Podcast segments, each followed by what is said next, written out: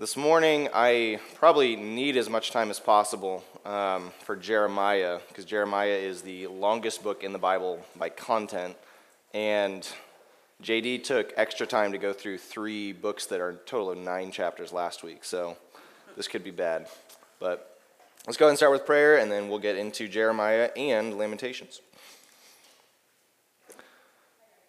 Heavenly Father, we thank you for your word and that you have given us uh, so much of your revelation that you uh, desire us to know. Pray that you would help us to understand the book of Jeremiah and Lamentations this morning. Help us to see what it means, how it applies to us today, and help us to gain a bigger picture of who you are from uh, both of these books this morning. So, in your name I pray, amen. All right, well, as I mentioned, uh, last week JD covered Nahum, Habakkuk, and Zephaniah which means that we have covered a total of nine out of the 12 minor prophets. We started with Isaiah before we got into any of the minor prophets. Then we switched over and have covered nine of those minor prophets, and now we're switching back to the major prophets because this is chronologically uh, where it picks up before we get to those final three. So, over the next several weeks, we're going to go through Ezekiel and then Daniel, um, which are written during the exile. And then we'll cover some of the historical books that are also written during and after the exile, and then finish up with those last three minor prophets that are for uh, the nation of Israel after the exile. So this morning, um, as I said, we can't get into every specific passage in Jeremiah and Lamentations. Um, there's just simply too much content. There's 15% more content in Jeremiah than even in the book of Psalms. And so, just like Stephen wasn't able to go through every chapter, every verse of Psalms, we're just going to hit the highlights in Jeremiah. And you can think about today's lesson like looking at Mount Everest, where we're not going to look at every trail, every feature, every aspect of the mountain, but we are going to hone in on the high point, on the peak. And then, as I also mentioned, we're going to look at Lamentations, which is connected to Jeremiah. We'll explain that in a little bit. But before we get into the content of these books, I want to mention a little bit of the historical context that is really important for understanding Jeremiah. So, as, you can see, we have a map of the Middle East um, at the time of Jeremiah. And if you remember a couple weeks ago, or just throughout this Old Testament survey, we've talked about um, 722 being a really important date. That was the date that Assyria conquered the northern kingdom of Israel and took them into exile. So at this point, Assyria is kind of the main superpower in the world. All of this green as well as the um, yellow browny areas um, represent the area that they were in control of at this point. So they um, they conquered Israel, they rule over Egypt, they have the entire area between the uh, Tigris and the Euphrates. But in the 100 or 150 years following um, the exile of Israel, a new superpower emerged and that is Babylon. Now, Babylon defeated Assyria and Egypt, who at this point were kind of allies, in the Battle of Carchemish, that's over uh, near the Mediterranean Sea, in 605 BC. So, this is over 100 years after Assyria has exiled Israel, and this is really the changing of the guard in terms of the superpower in the world. So, in 605, this battle occurs. And then Babylon goes down from Carchemish into Egypt to finish up kind of their conquering of the world. And as you notice, between Carchemish and Egypt, we have Judah. And so in 605, Babylon comes into Judah and deports the first group of Jews from Judah to Babylon. That's in 605. In that first deportation, um, someone that we're very familiar with, Daniel, was taken from Judah to Babylon. But then, eight years later, in 597 BC, uh, Babylon comes down again to squash another rebellion and deports more Jews, including Ezekiel. Then finally, in 586 BC, um, Babylon came and finished up the deportation. So there are actually three different times that Babylon comes to Judah. And in that final deportation, only the poorest people in Judah were left, and that includes Jeremiah. So this is the geographic representation of that, but if you're better with timelines, um, in 722, again, this is when Assyria conquers Israel. 605, 100 years later, uh, Babylon takes over as the world superpower. And then the first deportation in 605, the second in 597, and the third and final one in 586 BC. So normally when we talk about the different exiles, we talk about Israel in 722 and Judah in 586 because that was the final deportation. So this is the world that Jeremiah lived in. This is the context for the book. All these, all these events that are happening are occurring during Jeremiah's ministry. And the book of Jeremiah is partially prophecy and a message of applying scripture to the people of Judah, but it's also history. Throughout the book, you'll go from Jeremiah giving a message to then a story about him delivering it and Babylon coming in, and you go back and forth. Um, and we're introduced to Jeremiah in chapter 1, where verses 2 and 3 tell us that he began ministering in the 13th year of King Josiah, which would mean that he began ministering in 626 BC. So he's beginning to minister while Assyria is still the world's superpower, but while Babylon is coming onto the scene. And so all of his prophecy about Babylon doesn't have feet on the ground yet, but what he's saying is going to happen actually happens during his ministry. And Jeremiah continues to minister until at least 586 BC because he records that final deportation. And then some of his material in Jeremiah and in Lamentations comes in the years following that. So that means that Jeremiah had a, at least a 40 year ministry while Judah was being consistently oppressed and deported by Babylon. All right, so that's kind of the just the context and the background for Jeremiah. But let's find out a little bit more who he is.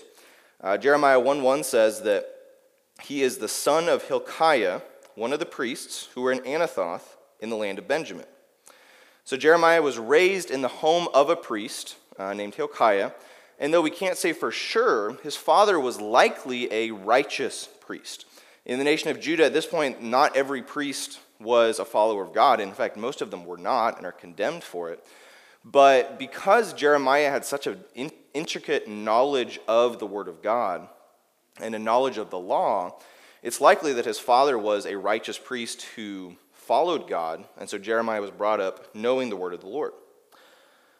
Uh, Jeremiah is often called the weeping prophet because as he delivered his messages of judgment and exile to Judah, he often records his own lamentation and his own weeping over his homeland. He didn't have a twisted sense of retribution where he enjoyed seeing his, his country, his people destroyed. He was broken over the sin of his people. He was distraught over this judgment that was coming.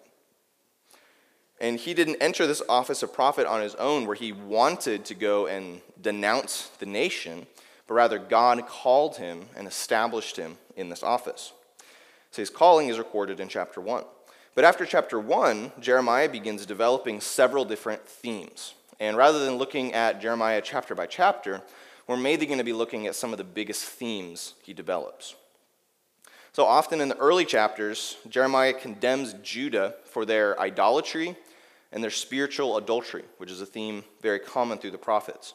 It's interesting, though, because in chapter 3, he says that Judah's idolatry is actually worse than Israel's. And we know from the book of Hosea, which is addressed to Israel, that their infidelity was very serious.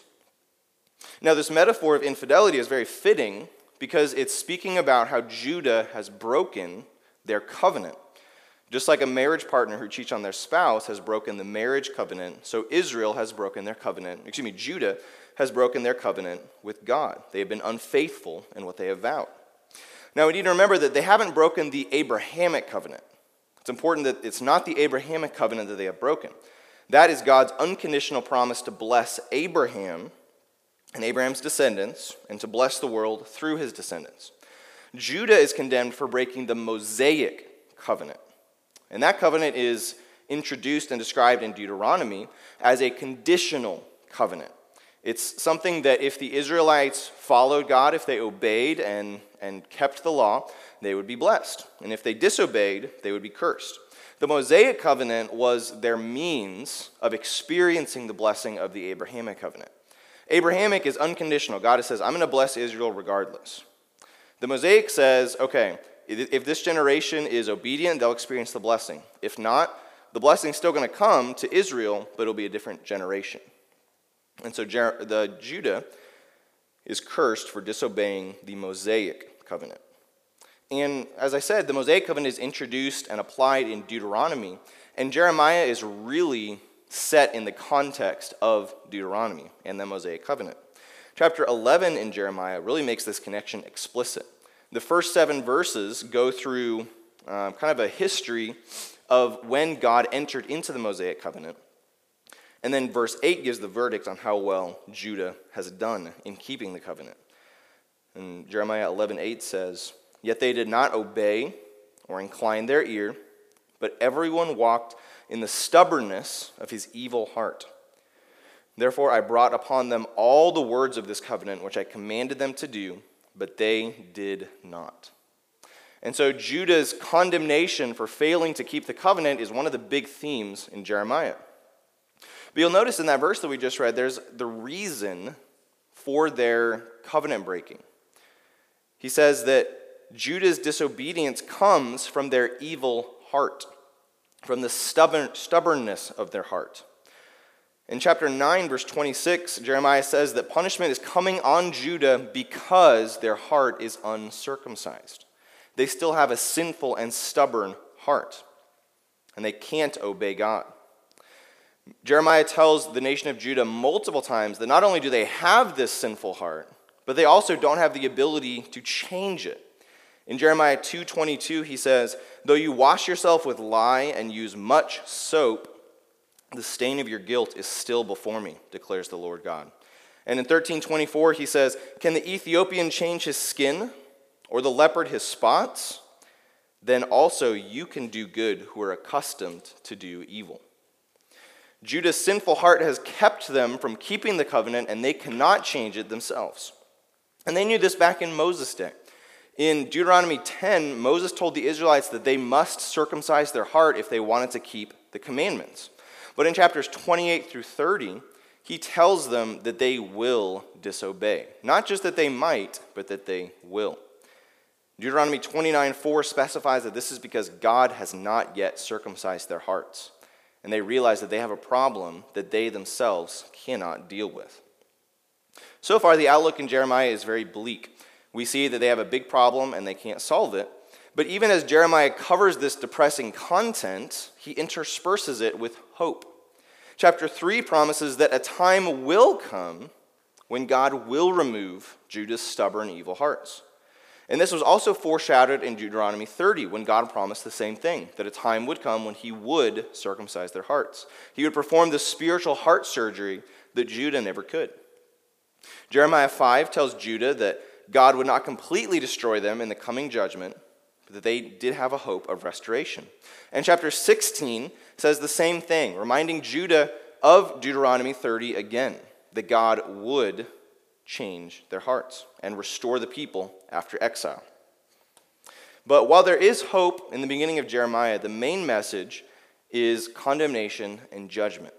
And this continues in Jeremiah 20 through 33, where more messages of prophecy are mixed with a history of Jeremiah's actions in Judah. These chapters chronicle Jeremiah proclaiming to the leaders of Judah that God was going to use the nation of Babylon to judge Judah. This is really where um, he gets specific in how the condemnation is going to come. Before this, there were hints that Babylon was coming, but in these chapters, he makes it very specific.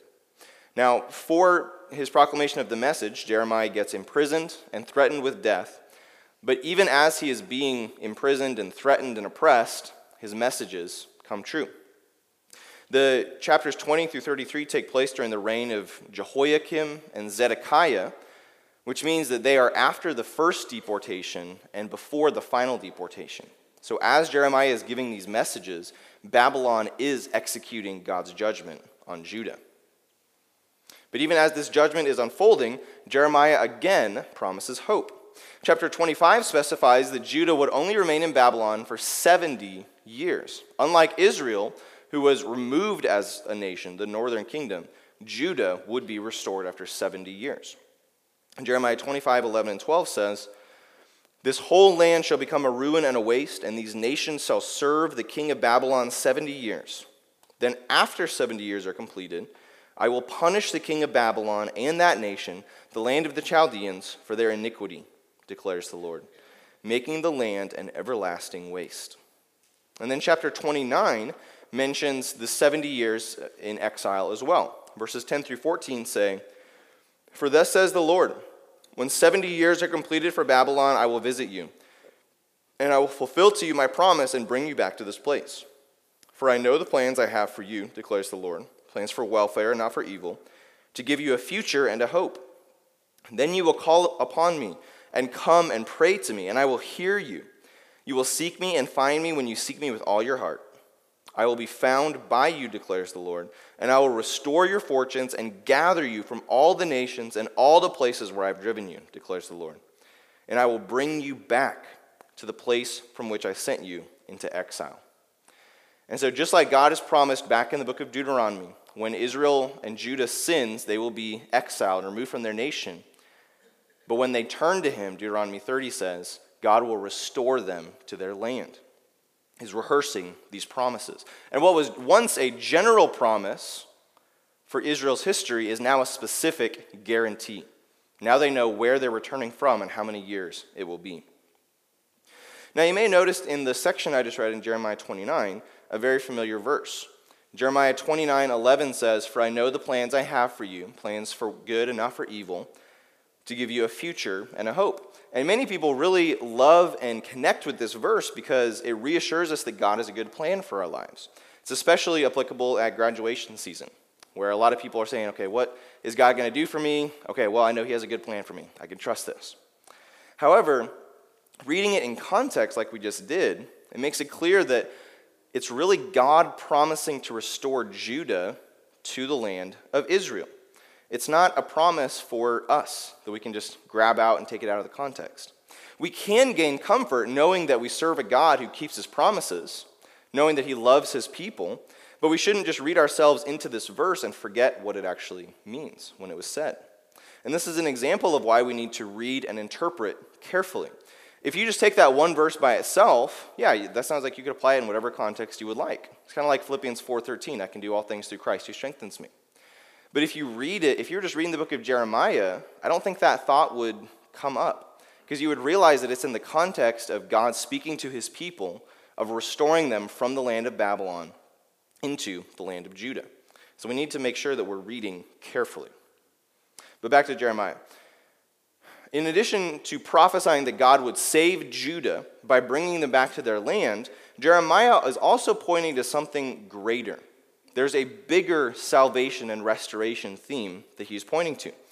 In chapter 23, verses 5 and 6, Jeremiah says, Behold, the days are coming, declares the Lord, when I will raise up for David a righteous branch, and he shall reign as king and deal wisely, and shall execute justice and righteousness in the land. In his days, Judah will be saved, and Israel will dwell securely. And this is the name by which he will be called the Lord is our righteousness.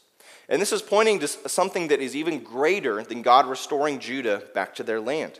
God was going to send a righteous king from the line of David to lead his people. And in his days, Judah and Israel will be saved.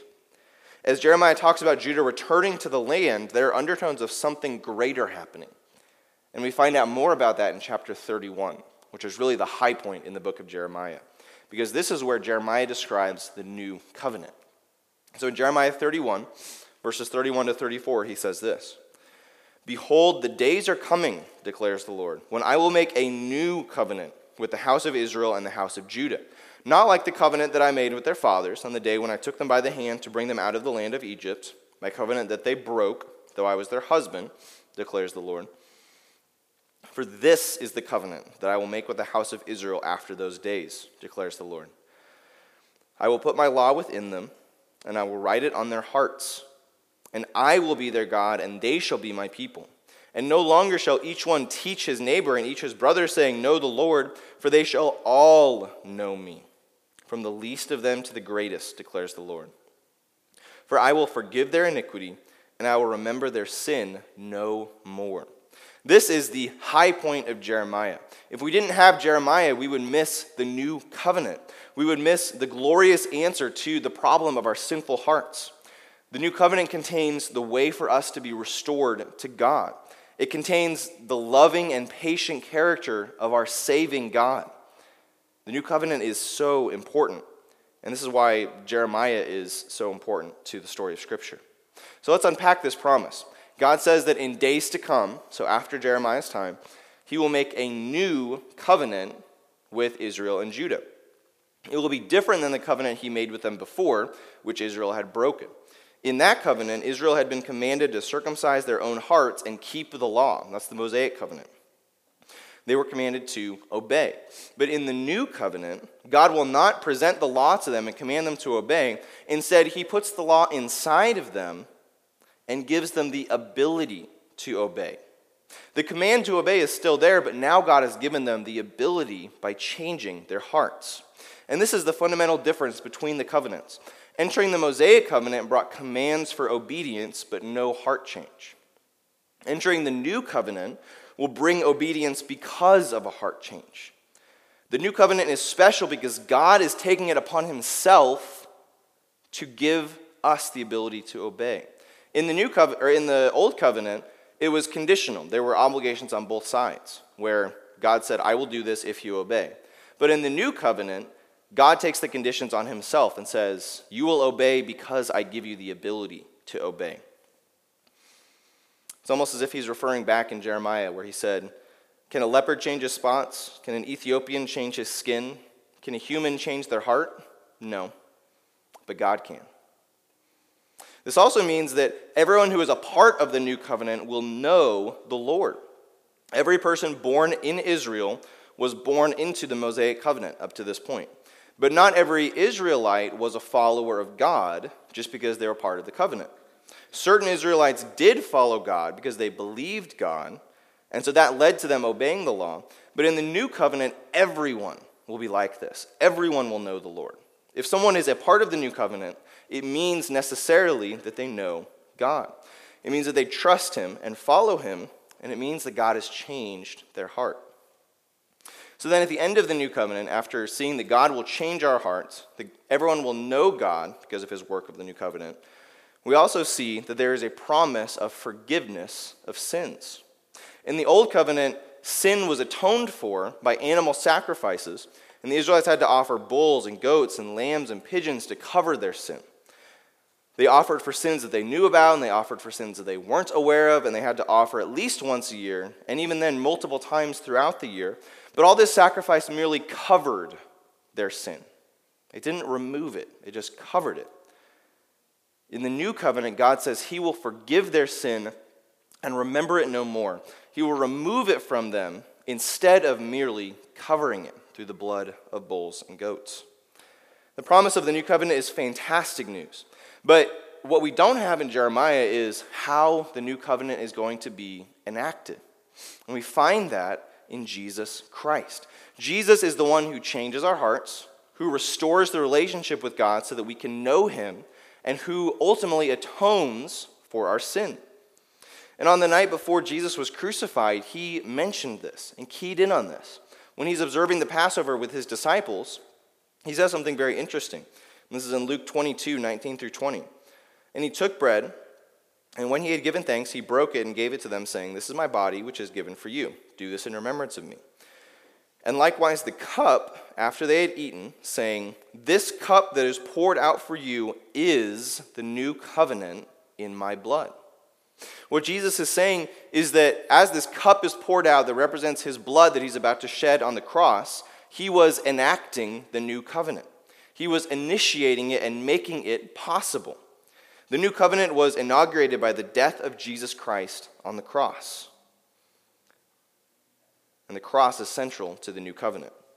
Now, the new covenant is also why Paul is able to tell the Philippians in chapter 2 that they need to work out or produce their salvation with fear and trembling. He's telling them basically they need to follow Christ with their whole heart and obey his commands, and he can only say that because of what follows, because God is working in you. Paul is referring to the new covenant to say, hey, you need to follow God because now you have the ability to. And the book of Hebrews spends significant time exegeting the new covenant. Chapter 8 quotes the passage in Jeremiah 31 at length, and chapter 10 quotes it as well. And the author is referring to the new covenant so much because he's contrasting the old and the new covenants in terms of how sin is atoned for. Con- continued sacrifices for sin are unnecessary because Jesus has provided atonement by dying on the cross. Hebrews 8:13 and 10:18 summarize this message well. 8:13 says, "In speaking of a new covenant, he makes the first one obsolete. And what is becoming obsolete and growing old is ready to vanish away." And 10:18 says, "Where there is forgiveness of these, there is no longer any offering for sin." So the new covenant makes sacrifices for sin unnecessary. Now it's important to note that while the new covenant replaces the Mosaic covenant, it doesn't replace the Abrahamic covenant. In the Abrahamic covenant, Abraham was promised offspring, land, and blessing, and specifically, he was promised that his offspring would be blessed and that the world would be blessed through his offspring.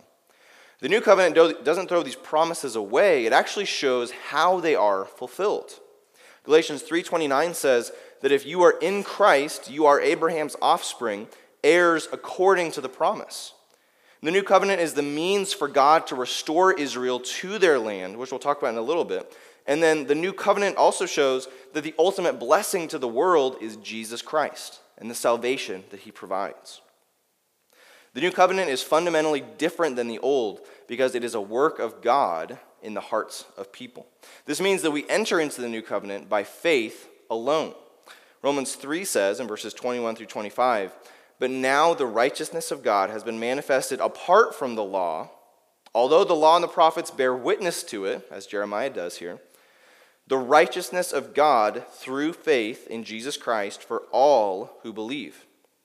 For there is no distinction, for all have sinned and fall short of the glory of God and are justified by his grace as a gift through the redemption that is in Christ Jesus, whom God put forward as a propitiation by his blood to be received by faith.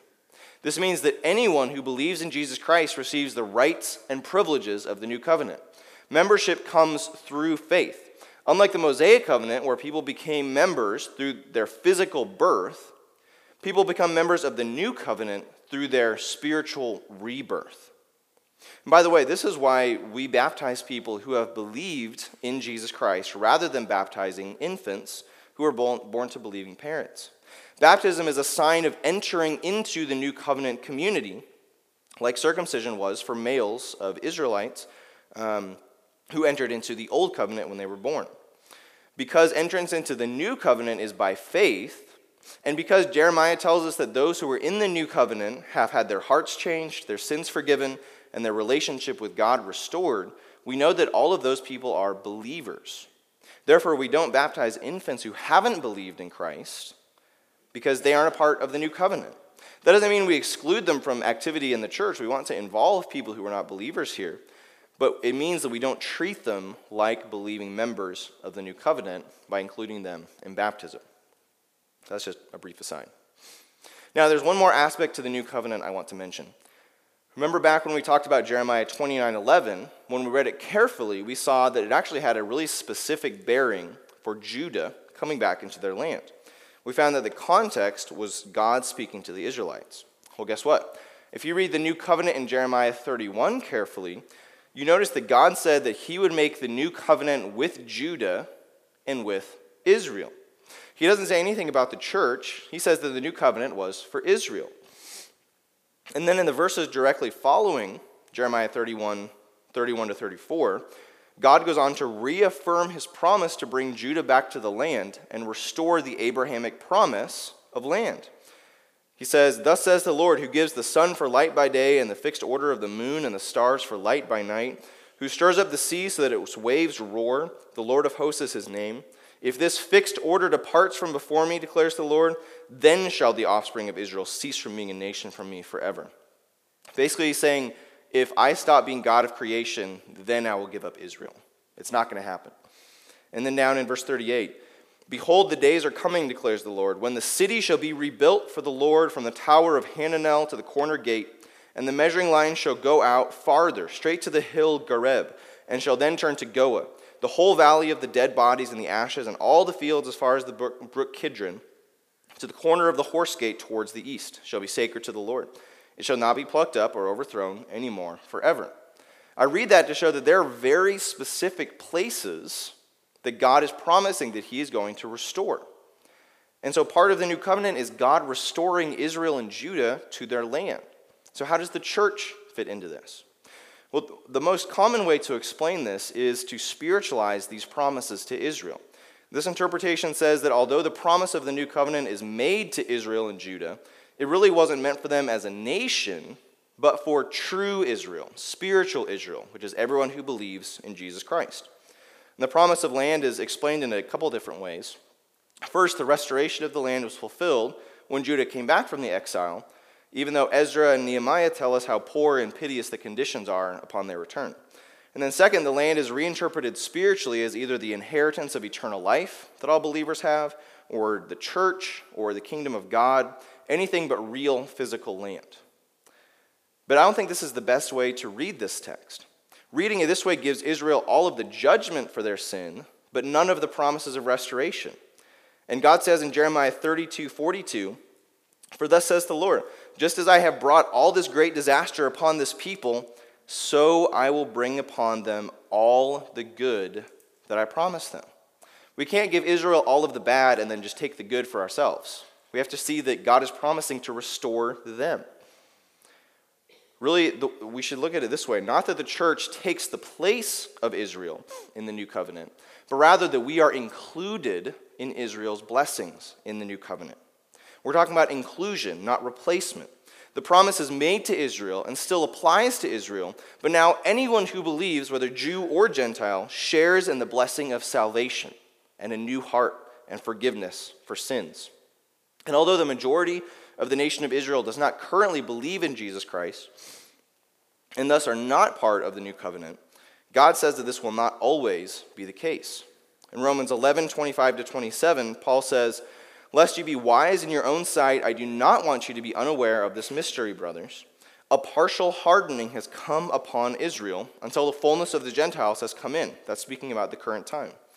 And in this way, all Israel will be saved. As it is written, the deliverer will come from Zion, he will banish ungodliness from Jacob, and this will be my covenant with them when I take away their sins. Here, Paul is quoting from Isaiah, referring to this new covenant. He's saying that at some point in the future, Israel as a whole will recognize Jesus as the Messiah, place their faith in him, and enter into the new covenant. And we know that in the future, they will be restored to their land, as God promised in Jeremiah 31. And this is when Jesus will reign in Israel for a thousand years during the millennial kingdom. And all of this is because of the new covenant. We just don't see all of the uh, blessings fleshed out at the present time. So the new covenant is the high point of Jeremiah. But there's still 20 chapters left in Jeremiah and the book of Lamentations, so we got to finish that up real quick. So back in Jeremiah, uh, chapters 34 to 45 returns to judgment. Jeremiah again tells Judah's leadership that Babylon is coming, and again he faces the consequences for his prophecies, and again the prophecies come true. He tells King Jehoiakim something the king doesn't like, and he gets in prison. And then the priests don't like what Jeremiah says, and so they throw him into a cistern full of mud. But when Babylon sweeps through and completes the final deportation, God causes the Babylonians to show mercy to Jeremiah, and they spare him. Unfortunately, uh, for Jeremiah, after this final deportation in 586, uh, the Babylonians set up a kind of a puppet ruler named Gedaliah, and then they return to Babylon. But then a group of Jews assassinate Gedaliah and then they want to run to Egypt because of they're afraid of the Babylons or the Babylonians. And they come to Jeremiah and said, "Hey, should we do this? Is this God's will?" And he says, "No, you need to stay here. Don't go to Egypt." So what do they do? They go to Egypt and they take Jeremiah with them unwillingly. So Jeremiah ends up writing from Egypt in the final years of his life. So after recording these events, Jeremiah spends chapters 45 to 51 writing judgment not on Judah, but actually on the nations. He addresses Egypt, Philistia, Moab, Ammon, Edom, Damascus, Kedar, Hazor, Elam, and Babylon. And this shows two things as he spends this time speaking to the nations. First, it shows that God punishes all sin, not just the sin of Israel, but he also punishes the sin of nations that he uses to judge Israel. The second, it also shows that all nations are sinful and in need of salvation through the new covenant. And just like Jeremiah in the beginning is mostly judgment but is laced with hope, so also these messages of condemnation to the nation, to the nations, also have hope. Uh, 48 47 says, Yet I will restore the fortunes of Moab in the latter days, declares the Lord. 49 6, But afterward I will restore the fortunes of the Ammonites, declares the Lord. And 49 39, But in the latter days I will restore the fortunes of Elam, declares the Lord. And what Jeremiah is hinting at is that all nations will be blessed through the new covenant. then Jeremiah ends in chapter 52 with a final recounting of the Babylonian deportation in 586. Jeremiah's prophecies have been accurate and true.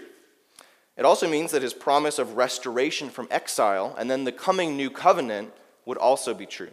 And for the people reading Jeremiah in his days or right after he had passed away would have seen, wow, everything he said about this judgment came true. But I can also hope about this coming restoration because I know that's going to be true as well. And then Jeremiah ends very interestingly because it records how in Babylon, where they had taken the king of Judah, they actually removed him from prison and treated him well till the end of his life. And this shows us that there's a final hint that God has not forgotten his people, and that God has not forgotten his promise to the, the line of David, um, that he would eventually restore a righteous branch to rule Israel. But that's the book of Jeremiah. If you get one thing from Jeremiah, make sure it's the new covenant. There's, you know, we, I think the teachers every week say, you should read this for yourselves. There's so much in here. That's because we realize how much that we can't talk about. Jeremiah could take you some time, but it's, it's worth looking into because there's so much more than the new covenant. But if you only get one thing from Jeremiah, remember the new covenant. But now let's look at Lamentations, our final four minutes. Um, we are covering Lamentations along with Jeremiah because Lamentations was most likely written by Jeremiah, and it most likely comes directly after the content of the book of Jeremiah. Um, now, the discouraged weeping and lamenting that fills Lamentations is very characteristic of Jeremiah. And Jeremiah 9:10 even says um, that Jeremiah, he's saying, I will take up a lament. So even, he even mentions that he is doing similar things to what Lamentations is doing. And then Lamentations 3:52 to 57 describes the author being thrown into a pit and then being rescued, which is exactly what happened to Jeremiah. So it seems like he is the author. Now, the structure of the book is very intentional. Each chapter in Lamentations has 22 verses, or a um, multiple of 22 verses, and these correspond to the 22 letters in the Hebrew alphabet. Chapters 1 and 2 are each acrostics, where each verse begins with a corresponding Hebrew letter. So they're each 22 verses, and the beginning of each line starts with Aleph, and then verse 2 is Beit and it goes down through each Hebrew letter. Chapters 3 and 4 are also acrostics, although they have more verses, and so they give either two or three verses to each Hebrew letter before moving on to the next one. Chapter 5 is not acrostic, but it is 22 verses, and so it continues the uh, poetic structure. And Lamentations was likely written soon after the destruction of Jerusalem in 586 BC. Uh, the book is a lament over the mutilation of Jerusalem and the destruction of Jeremiah's homeland. It's really a lament over the destruction of God's people, where Jeremiah is pouring out his heart and saying, How could this be? How could, we, how could this happen? But in reality, it's actually about Jeremiah lamenting the sin of the people that has led to this point. Lamentations is filled with language like we see in chapter 1. Verse 1 says, How lonely sits the city that was full of people! How like a widow she has become! She who was great among the nations, she was a princess among the provinces. She has become a slave. In verse 3, Judah has gone into exile because of affliction and hard servitude. She dwells now among the nations, but finds no resting place. Her pursuers have all overtaken her in the midst of her distress. And it goes on and on. Chapter these are not short chapters. It seems like a book that's only five chapters would be relatively small, but it, it just keeps going, going, going. I don't know if you've ever read through Lamentations for your Bible reading or devotions, and you say, "Oh, it's only five chapters." and then it just draws out, out, out. That's because Jeremiah is filled with emotion over what has happened. He's not sparing words, but he's pouring forth everything that he feels about the deportation and the exile to Babylon. But as I said, what he's really doing is he is rightly responding to the sin of the nation. He's demonstrating an understanding of the nation's sin and a realization that they need God's mercy. And this is really the beginning of repentance, where he's acknowledging sin and saying, This was wrong, we need to turn from it. But he doesn't just stop there. Lamentations is not just a book of emotional weeping, because in chapter 3, he comes to what is really the high point of Lamentations.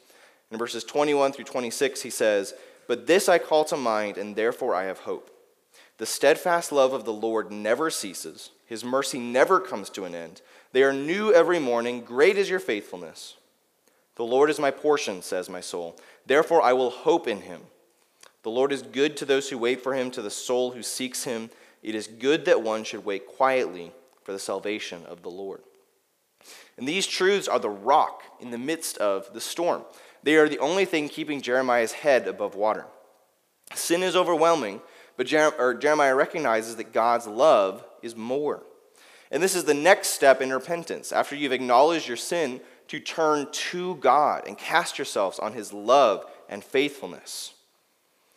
And the entire book ends in chapter 5, which is an appeal that God would renew them, that he would restore them. So, Lamentations is actually an example of corporate repentance. And Jeremiah likely wrote the book as an acrostic so that the people could remember it more easily as they themselves recited it and took on the corporate repentance of the nation. It was an opportunity for Jeremiah to teach them how to acknowledge their sin and turn to God. So, if we didn't have Lamentations, we would miss an Israelite's perspective on the destruction of Jerusalem, showing how overwhelming this event was and how intensely they yearned to be restored and saved. And we would miss an example of an appropriate emotion over sin and discipline. We would also miss a beautiful example of repentance and a high view of the steadfast love of God. So that's Jeremiah and Lamentations. It's a high point in the Old Testament because it's the culmination of the promises to Abraham and a new covenant to replace the old covenant that the Israelites have failed to keep. And it's looking forward to Jesus Christ coming and enacting that new covenant, which anyone today is, who is a believer is a part of. So that's all we got. Thank you for joining us this morning.